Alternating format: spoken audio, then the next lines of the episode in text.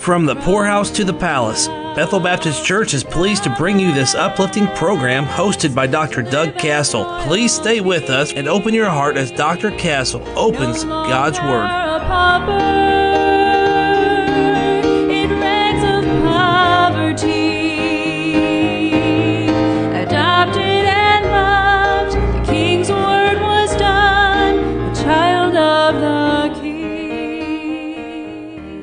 Well, a new week is upon us here from the poorhouse to the palace. Last week we spent much time looking at the first and the second comings of the Lord Jesus Christ and tithing, uh, uh, the, the thing that was dearest to man, uh, but meant nothing to God, but yet the means for God's great material blessings on this earth. And uh, But today we're going to continue on, and uh, we've seen the, the time of the prophet, we've seen the tithe pocketed. Now we're going to look at verses 13 through 15 and see the transgressing people. God is, remember, but the, well, preacher, I thought these chapters dealt with the, the Lord's coming first and second. Oh, yes. And why is Jesus coming? Because this world is a sinful world. Listen to what the Bible says here. Your words have been stout against me, saith the Lord. Yet ye say, What have we spoken so much against thee? Ye have said, It is vain to serve God, and what profit is it that we have kept his ordinance, and that we have walked mournfully before the Lord of hosts? And now we call the proud happy. Yea, they that work wickedness are set up. Yea, they that tempt God are even delivered. God says, you stand, you, have you ever seen a kid lip off to their parent? Boy, I don't know about you. Now, I'm not saying it's the right thing to do, but when I see that, I just want to take the back of my hand and slap somebody six ways from Sunday. And I don't know if I want to smack the parent or the child because the parent ought to be smacked for not smacking the child. Israel spoke back against God, back talked God 10 out of the 14 times that God rebuked her.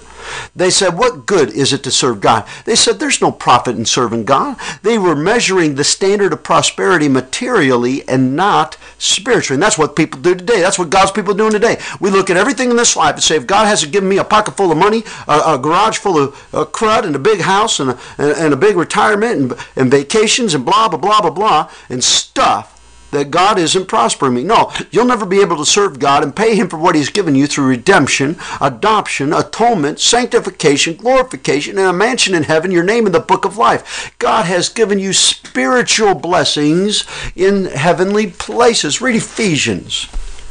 They made stout words saying it's vain to serve God. And what profit is it we have kept his ordinance? They said, what? They wanted a reward for an act of devotion. Devotion is the reward. See, they had a shallow and selfish religion.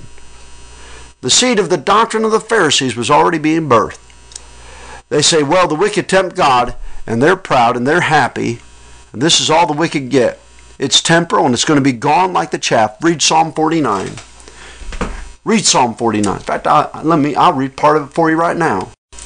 Hear this, all ye people, give ear, all ye inhabitants of the world, both low and high, rich and poor together. My mouth shall speak of wisdom, David said, and the meditation of my heart shall be of understanding. I will incline mine ear to a parable. I will open my dark saying upon the harp. Wherefore should I fear in the days of evil, and when the iniquity of my heel shall compass me about? They that trust in their wealth and boast themselves in the multitude of their riches, none of them by any means can re- none, none of them can by any means redeem his brother nor give to God a ransom for him. For the redemption of their soul is precious, and it ceaseth forever, that he should still live forever and not see corruption. For he that seeth wise men die, likewise the fool and the brutish person perish, and leave their wealth to others. Their inward thought is that their own houses shall continue forever, and their dwelling places to all generations. They call their lands after their own names. Nevertheless, man being in an honor abideth not. He is like the beasts that per- perish. Their, this their way is their folly, yet their posterity approve their sayings. Selah.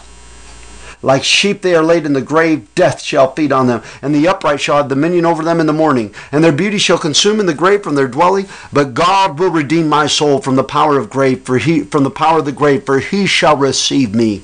Selah. Be not thou afraid when one is made rich, when the glory of his house is increased, for when he dieth, he shall carry nothing away. His glory shall not descend after him. Though while he lived, he blessed his soul, and men will praise thee when thou doest well to thyself. He shall go to the generation of his fathers, they shall never see light.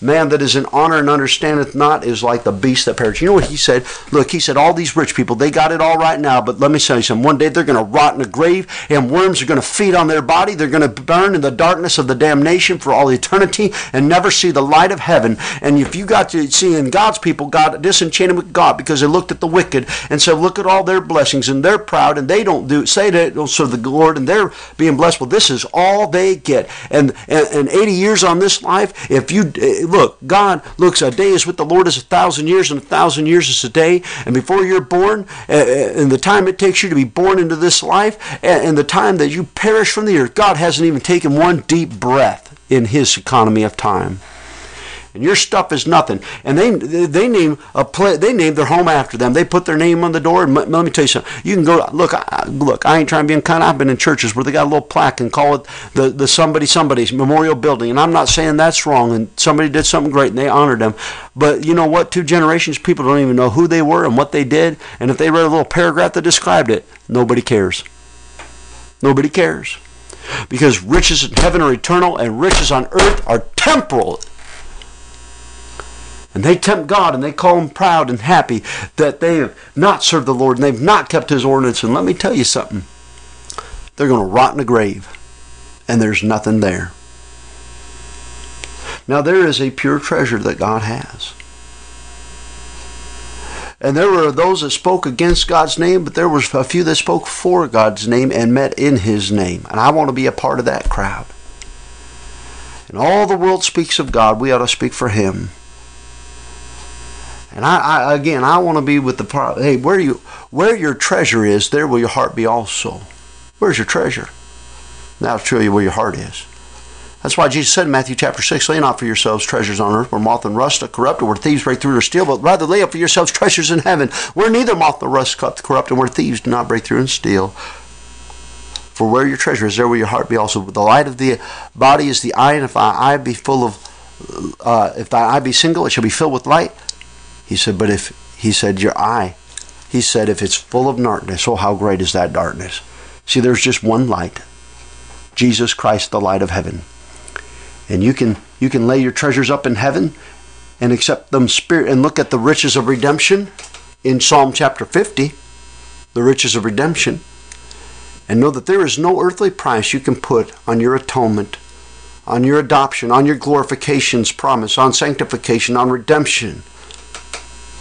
On a mansion in heaven, your name in the Lamb Book of Life, and, in sitting at the feet of Jesus Christ for all eternity with all the saints of heaven. Oh, there's no price to be put on that. Everything you could have in this world, you would we would gladly trade for one of those things, and God gives them all for free to those that accept Christ as their Savior. Oh, I just try to help you. Put your treasure in the right place. Amen. God bless you is our prayer until our time tomorrow. No longer a pauper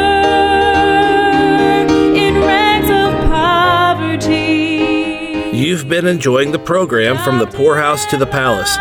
Find Pastor Castle's Bible commentaries and other resources when you visit the website bbclinton.com.